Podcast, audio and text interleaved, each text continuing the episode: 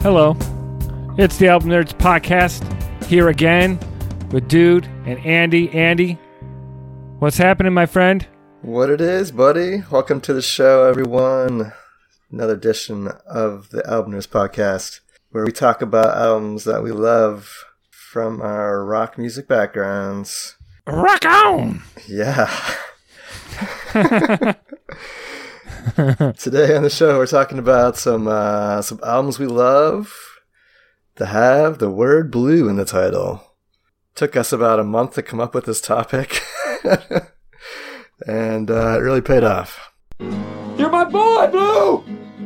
So yeah, we definitely, you know, we love records, and we love records of all time periods, genres, etc. And sometimes it's hard to figure out a real category. So we decided to just pick something kind of random, like the word blue in the title. And that's what we did this time around. It's going to be a lot of fun. And we ended up with two very dissimilar album releases that have absolutely no connection except for the word blue. And that'll be coming up shortly. So, uh, a lot going on here. February 2018, we had a big Super Bowl, one of the most exciting I've ever watched. Great game. But we also had a quite high profile halftime show. Did you happen to watch that, Andy? And uh, what'd you think? Yeah, actually, we were uh, we were celebrating my girlfriend's birthday during the uh, the first part of the halftime show where they were like analyzing the game. And we had to actually stop uh, eating cake so we could go in in the other room and watch uh, Justin Timberlake perform. Now, is your girlfriend a JT fan? Like, uh, you know? Yes, we're all pretty big fans of JT. I would say, yeah. Okay. NSYNC background in her in her younger years, or I think that's likely. She's in the right demographic. Yeah. yeah. I mean, you're a fan of him too, right? You you appreciate his music, right? I I I'm not a listener of his albums regularly, but I appreciate that he's a talented pop artist, and I always have high hopes for the things he does. I thought the first disc in that 2020 collection was was pretty good. Yeah. It had some old school soul throwback to it. Yeah, yeah. He, like uh, I wasn't looking forward to it, but I wasn't dreading it like I was Lady Gaga the, the year before. Yeah. So, I mean, what do you think about it after after watching it? It was okay. Uh, I didn't. He didn't sing very much. A lot of back vocals. A lot of. I mean, I liked him going in the crowd and stuff. But all in all, musically, not that impressive.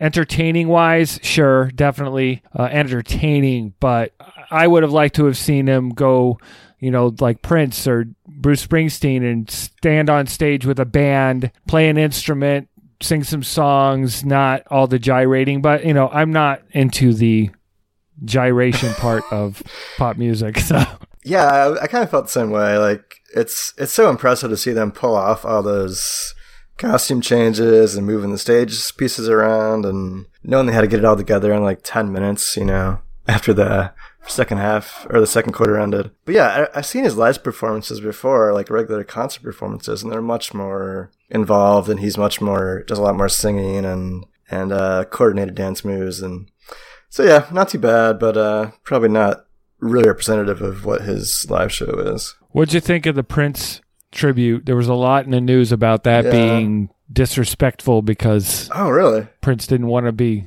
Well, uh, Prince had made statements in the past about never wanting to be presented like as a hologram or do a duet with someone after the grave. He thinks he thought that was demonic. Huh. Yeah, I could see him saying that. So, actually. I mean, I get it. Yeah, it's like a Prince kind of thing. I don't know. I thought it was pretty tasteful, honestly. It wasn't really a hologram. It was more just, uh, a projection. I know, but it, it was a duet, which wasn't sanctioned by Prince. But you know, whatever. Uh, people like that stuff. I, I get it. You're in Minneapolis. You kind of you have to do a Prince song. I just I, you know people overreact. I guess Twitter went crazy, but you know Yeah. how that goes. So anyway, yeah. uh, All in all, not bad. Not classic at all. Like when Prince performed in 2007, I think it was, and when Bruce Springsteen was on a few years back. I mean, I prefer a, a real, you know, artistic performance rather than a song and dance show, but that's me. that definitely does describe you pretty well, man. I think America prefers the the dance yeah, song and dance show. So yeah. it's you more know, a performance unless uh, art form. But uh, yeah, they they're, they dude is not in my in their minds when they're picking who's gonna. It's like oh you know. uh, all right, all right. We should probably get back on topic, huh? How about these blue records, huh?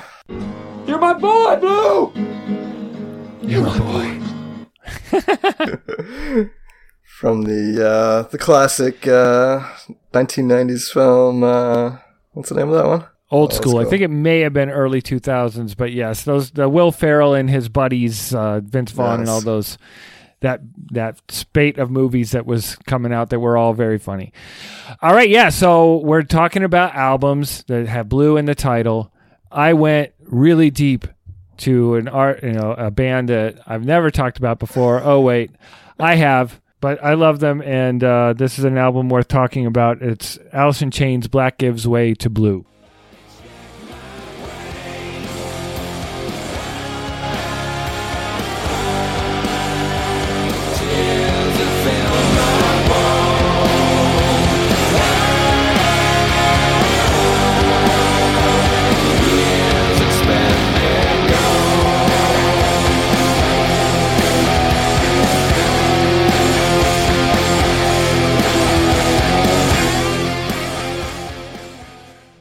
So that was Check My Brain, which was one of the early singles from that album, one of the harder songs on that album as well. Andy, what was your impression when, when you first heard that song? Did you think, oh, this is definitely Alice in Chains after a 14 year absence after Layne Staley passed away with a new singer? Did it sound like them to you, or were you were you skeptical when you first heard um, it? You could have told me that came out like you know 12 years prior, you know, when they were still active as a band. I mean, it sounds just like vintage Alice in Chains to me. Jerry Cantrell and Layne Staley shared vocal duties in the old Alice in Chains. When Layne Staley passed away from drug problems, I guess it was really bad for him. It was done. Alice in Chains was probably done. And then lo and behold, they got a new guy, William DuVall. And uh, they found a way to come back. They found a way to sound like themselves. It's like nothing changed in some ways. Now the the songwriting is a little bit different, but it's still the same. There's sadness, there's gloom, there's sort of almost creepy underpinnings with the way that they construct their songs. But I didn't hear a lot of stuff about drugs. I heard a lot of stuff about missing their friend, Layne. And I think that was really important for this record. After all those years, there were some tributes to him. Did you pick up on that part of it? Yeah, there were a couple of tracks in particular that seemed to be dealing with, with their kind of loss of him and, and trying uh, to kind of pick up the pieces after after he passed. And, I think there's also some of the, uh, the, the quieter songs on the record too that maybe are reflecting some of that somberness that the band might be uh, feeling. That wasn't really a side of them I had associated with uh, Alice in Chains. You know, in their earlier works, a lot of it was pretty angry and ag- aggressive, and they take the time to have some more like almost like ballads on this record but they still work. They still work really well. Mm-hmm. You know, doesn't sound cheesy by any means. They started off in like uh, the late '80s and became famous in the early '90s. They only had four. They, well, they're up to five albums now. This was their fourth, but they had those EPs, Sap and Jar of Flies. Do you remember those EPs back in the 90s? They were more acoustic, more low, you know, sort of lower key. And some of the elements you're talking about in the slower songs here remind me of songs from those two EPs. If you haven't listened to them, Sap in particular is just awesome. A lot of Jerry Cantrell led songs there, which I've always liked. I've always preferred Jerry Cantrell's voice as the leader even when Layne Staley was in the band, I liked him better like chiming in. And Jerry Cantrell's solo work, Boggy Depot, Degradation Trip are two great records too. And you can hear elements of that in this because I think it's a little bit more his show songwriting wise. Yeah, well, they do so much with the vocal harmonies, right? I mean, for most of the, most yes. of their songs, it's both That's of them the going, key. right? So it's kind of like, can you find somebody that really complements Cantrell well?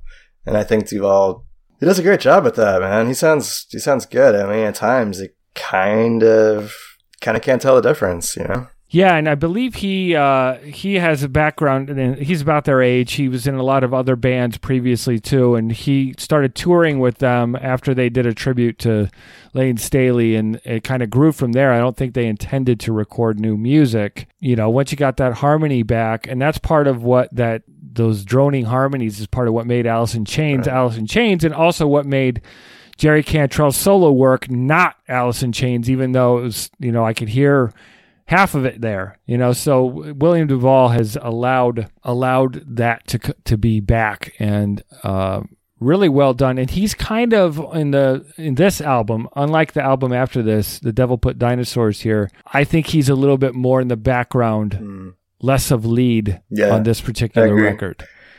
He really kind of comes into his own on the next record, but for a band coming out of a really long hiatus, this record is impressive, man. Really impressive. I did want to talk about the first song, uh, All Secrets Known. If you read those lyrics, it really does, it talks about Layne. It's about moving on and it's about hope and a new beginning and time to move forward. And I think that's important for these guys, like mentally. And I think that's part of what makes this album something I really connect with. I don't know Layne Staley, but I missed him and I missed the band. And I felt it when in these songs like Black Gives Way to Blue, which is the title track, is definitely saying goodbye to Layne It's definitely stylistically different, but it's a beautiful song, beautiful ballad closing out. It closes out the record, right? And um, something worth checking out. But why don't we listen to another track? And I believe you mentioned this one is one of the slower, lower key. And the title of it is what drew me to it because this is so Alice in Chains. Yeah. Private Hell.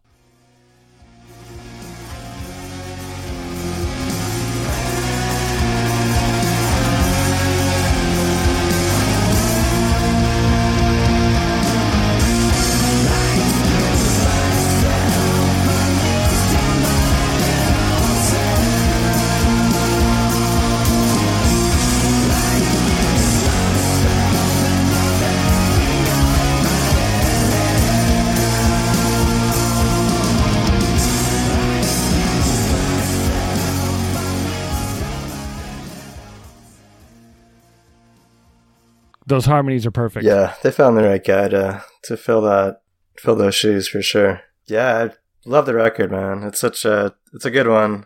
Really enjoy the next record too. The I think you mentioned the Devil Put Dinosaurs here. I think is equally as strong, maybe a little bit more upbeat. Yeah, I listened to it to to bookend with this, and I still I'd pick this one if I had to choose one. That if I could only keep one, this would be of those two. I would keep this one. So that was Black Gives Way to Blue with blue in the title. And we got Valentine's Day. It's got a heart on the cover, although it is a human heart, not a Valentine heart, but it almost fits. Almost, almost. yeah, speaking of which, I do have another blue record here for you. One that's uh, also appropriate for the upcoming Valentine's holiday. This is uh, Tom Waits and Blue Valentine. You're my boy, Blue! You're my poet. Send me blue Valentines like half forgotten dreams, like a pebble in my shoe as I walk these streets the ghost of your memory, baby, is a thistle in the kiss. Yeah, that's the title track, Blue Valentines, from Tom Waits' fifth studio album. This is coming out in 1978 on Asylum Records. Yeah, Tom Waits, man, such an iconic uh, figure for me. Got that distinctive, gravelly, soulful delivery there really interesting singer songwriter. Um, changed a lot throughout his career. Um, this is kind of like the beginning of like second phase of his career, I would say. He started out as kind of more of like a piano bar singer songwriter type guy, and, this record here, he kind of transitions into this more blues and, and jazz orientated uh, delivery here.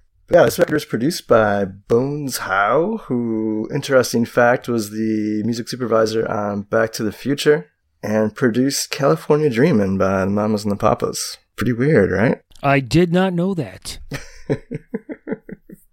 weird, wild stuff. Yeah, so Tom, he's really he's neck deep in that you know thick storytelling, um, atmospheric uh, songwriting style he has here. It's kind of his trademark in terms of creating these really colorful characters and kind of diving into those weird details of their stories. And oftentimes it's, it's, you know, these unseedy characters who, you know, kind of on the underbelly of society here that he likes to talk about. Um, what did you think of this record, man? Are you a fan of his? Are you aware of him or? Oh, sure. I, I'm very aware of him because he's mentioned all the time amongst like the greatest and best albums ever and all that stuff. But I've never actually listened to one of his albums all the way through. Maybe one of the more recent ones where his voice is just pure gravel. yeah. But this one, man, I, don't, I mean, with the bluesy jazz stuff and the show tunes, like at first, it's really hard to, for me. I even looked up like what is it about Tom Waits that people are into because I wanted to get advice. Yeah. To understand what the appeal is because right at first like it starts off with some uh, Barbra Streisand song, right? Yeah, yeah. The first track is uh, somewhere, you know, covers that. Uh, yeah, yeah, you're right, Barbra Streisand, which is. So when yeah. I hear that, I'm like, okay, is this like a Muppet movie soundtrack, like the Muppets take the take the uh, Psych Ward or something. Like he's got a comically muppety, fake sounding, like it sounds like a put on, like he's trying to be funny, right? But then as you slip into it, eventually you get used to it, and then it actually is quite enjoyable. It just takes for those of you that haven't that aren't familiar with Tom Waits, just be patient. You're allowed to giggle and go, What the hell? Why is this guy singing this way? Is this for real? And then it's once it sound becomes normal, I enjoyed it. But right at first I'm like, why that's what I was googling. What what do people like about Tom Waits? yeah, that first track, man, it kind of threw me for a loop too when I first when I heard that. It's a little over the top and maybe if you haven't heard them before, skip to the second track. It's a little more palatable. I mean, honestly, it's it's all good, and it's just a matter of being prepared for it. I get why. I mean, I, the storytelling stuff is great. The way that he delivers is great. It's a good record, and I get it. And I will listen to more Tom Waits so I can continue to sort of uh, sand down my my shruggy shoulders when I hear it and just cool myself off. It's good. It's really good. I get it. I'm starting to get it. It just I I wasn't I didn't know what I was getting into when I started. Yeah. Well, his voice is like a 90 grit sandpaper there, man. So you should put this on for a little while. You get that sanded down pretty quick. Oi. Um, yeah. So like I mentioned earlier, he started out his career as kind of more of this um, on the piano, accompanied with a little you know bass a lot of times and his songs were often about himself. Um, but then with this record here, that started to change, and he got more into the blues side of things with the electric guitar and some drums. The perspective of the song started to change. He started talking about other people, and we get narratives from other people's perspectives, which I think is way more interesting. Um, and we're gonna play this next track here is from the perspective of a hooker in Minneapolis, and she's uh, she's writing a letter home to her lover and talking about all the regrets and problems she's had in her life. It's a pretty interesting track here. It's called Christmas Card from a Hooker in Minneapolis. Charlie, I think I'm happy for the first time since my accident. I wish I had all the money we used to spend on dope. Buy me a used car lot, I wouldn't sell any of them. I'd just drive a different car every day, depending on how I feel. Yeah, so the storytelling and those kind of really specific descriptions that Tom has become famous for is, is really what why you're listening to Tom Waits and why he's popular and why he matters still after this is his 15th record. You know, he's been putting out music for many decades now and he's still still relevant and fortunately his voice can't get much worse so probably still be around for a few more decades too. Yeah, I like the title. I was a little worried when I saw it because I was like, "Is there gonna like, is he gonna sing? Is a Christmas card from a hooker in Minneapolis?" But he didn't, so I was happy about that. No man, this is some good music to put on. You know, if late in the night and have a scotch with, or in a smoky bar, or in a jazz club, or something like that. Yeah, so those are our blue records. What uh, there's a ton of other blue albums out there. You're my boy, Blue. What other records do you guys listen to that uh, has blue in the title? We'd love to know. Leave us a note on our website uh, on the show page. Leave us a comment. Let us know what blue records you've been listening to. Coming up next week on the show, we're going to be continuing our new wave of British heavy metal and funk central projects we've been doing in 2018. Second show in the series. Gonna give you just a little taste of what's coming right now.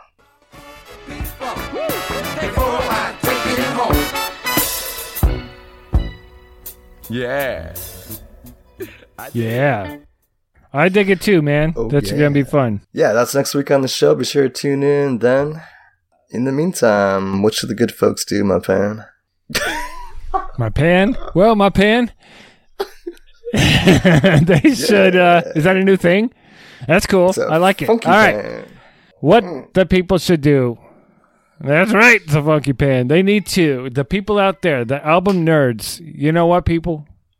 You got to listen to albums. And you got to talk to your friends about them. And you got to talk about the Album Nerds podcast with your friends.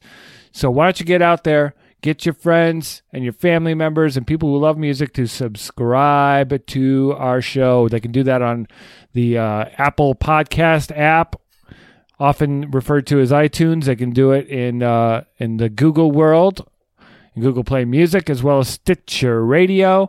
Listen to our show on albumnerds.com as well. And if you want to talk to us directly, quick and dirty, then find us on Twitter and symbol at album nerds. So until the next time when we get funky and do some nwabum. That's right, Andy. Nwabum, new a wave of British heavy metal. Until next week. Peace out. See you next week, everybody. Thanks for listening.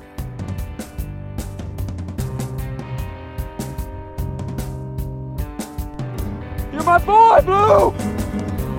You're my boy.